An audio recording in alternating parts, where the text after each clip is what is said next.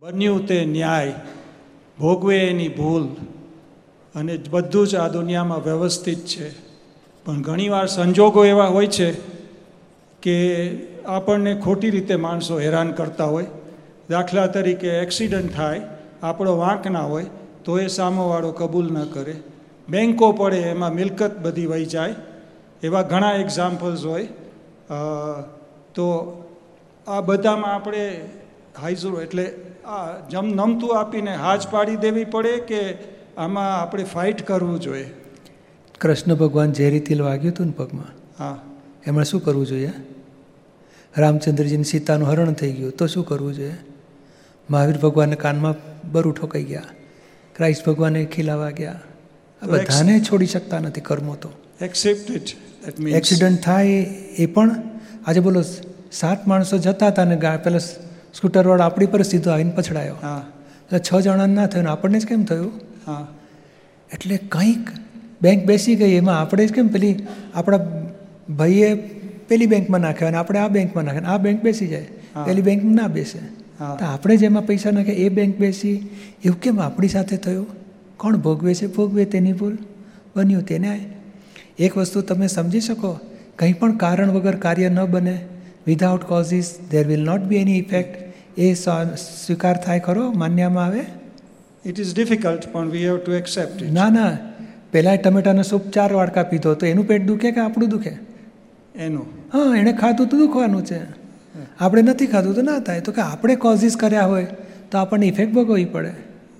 આપણે કોઝિસ નહીં કર્યા તો ઇફેક્ટ નહીં આવે. પણ આપણે લોકો સમજતા નથી. કોર્ટે ચડે છે વકીલ રાખે છે મેજિસ્ટ્રેટ હોય છે આર્બિટ્રેશન કમિટીઓ હોય છે પ્રિઝન્સ હોય છે. આ બધાની જરૂર તો પછી શા માટે પડે એનું કારણ જેને સંસાર છે ને જેને મોક્ષે જવું હોય ને એણે આ વાત સમજવાની છે. બન્યું તે ન્યાય ભોગવે તેની ભૂલ. સંસારમાં મજબૂત રહેવું હોય તો એણે પેલા કાયદા કરો. કોર્ટમાં જાઓ ન્યાયાધીશ શોધો વકીલો રાખો. આ બે વકીલો પાછા મળેલા હોય. પછી ધંધો મોટો ચાલે એ લોકોનો. તો તૈયારી રાખવાની. એટલે પોઈન્ટ ક્યાં આવે છે કે જેને છૂટવું છે મોક્ષે જવું છે એ આ રસ્તો પકડે છે. કે મારા જીવનમાં મને કેમ આવું આવ્યું? બોલો આપણે ચાલતા હોઈએ. બધાય ચાલતા હોય. આપણા જ પગમાં કાંટો વાગે. તો આમાં ટેક હોમ મેસેજ શું થયો શોર્ટમાં રમેશભાઈને જે જે ભોગવવું પડે. રમેશભાઈને કહેવાય રમેશભાઈ આપણે કંઈક કર્મ બાંધ્યા છે આપણને ભોગવવું પડે છે.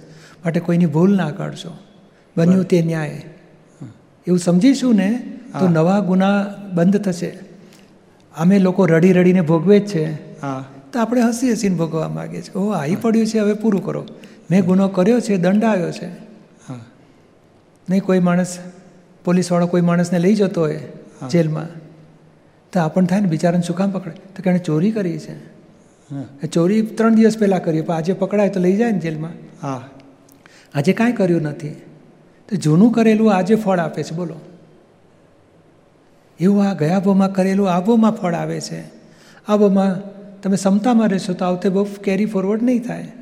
અને તમે ગાળો ભણશો પોલીસવાળા આવા છે ને આ લોકો આમ દગા કરે છે ને આમ વિશ્વાસ.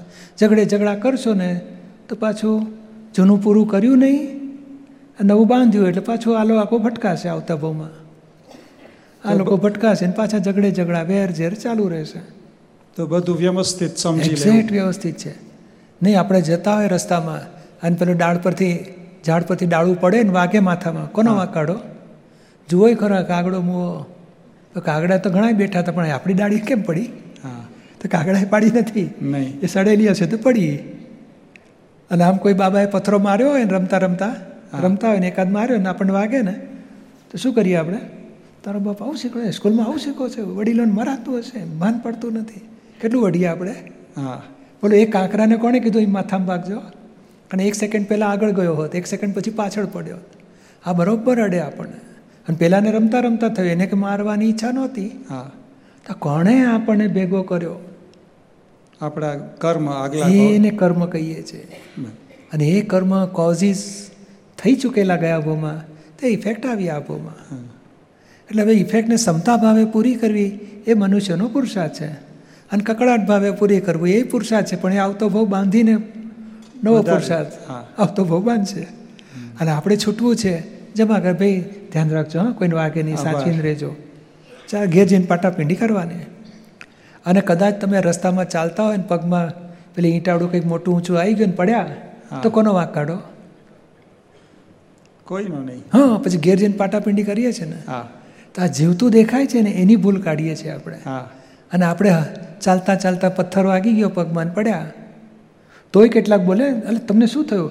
આ રસ્તામાં જતો પથ્થર મને વાગ્યો. તો આપણે પથ્થરને પૂછીએ સાહેબને તું કેમ ભાગ્યો હું આખો દાડો અહીં જતો, એ મું અથડાયા બરાબર પથ્થર શું કે છે, એ અથડાયા અને આપણે કે પથ્થર મોહો વાગ્યો મને. આપણી ભ્રાંતિની ભાષા જ આવી છે. ઘઉં વીણું છે. એટલે ખરેખર કાંકણા ફીણતો હોય. એ ભાષા જ ઊંધી છે. એ ઊંધી ભાષાથી સંસારમાં ભટક્યા છે. છતી ભાષા સમજી લઈશું. તો છુટકારો થશે આપણો.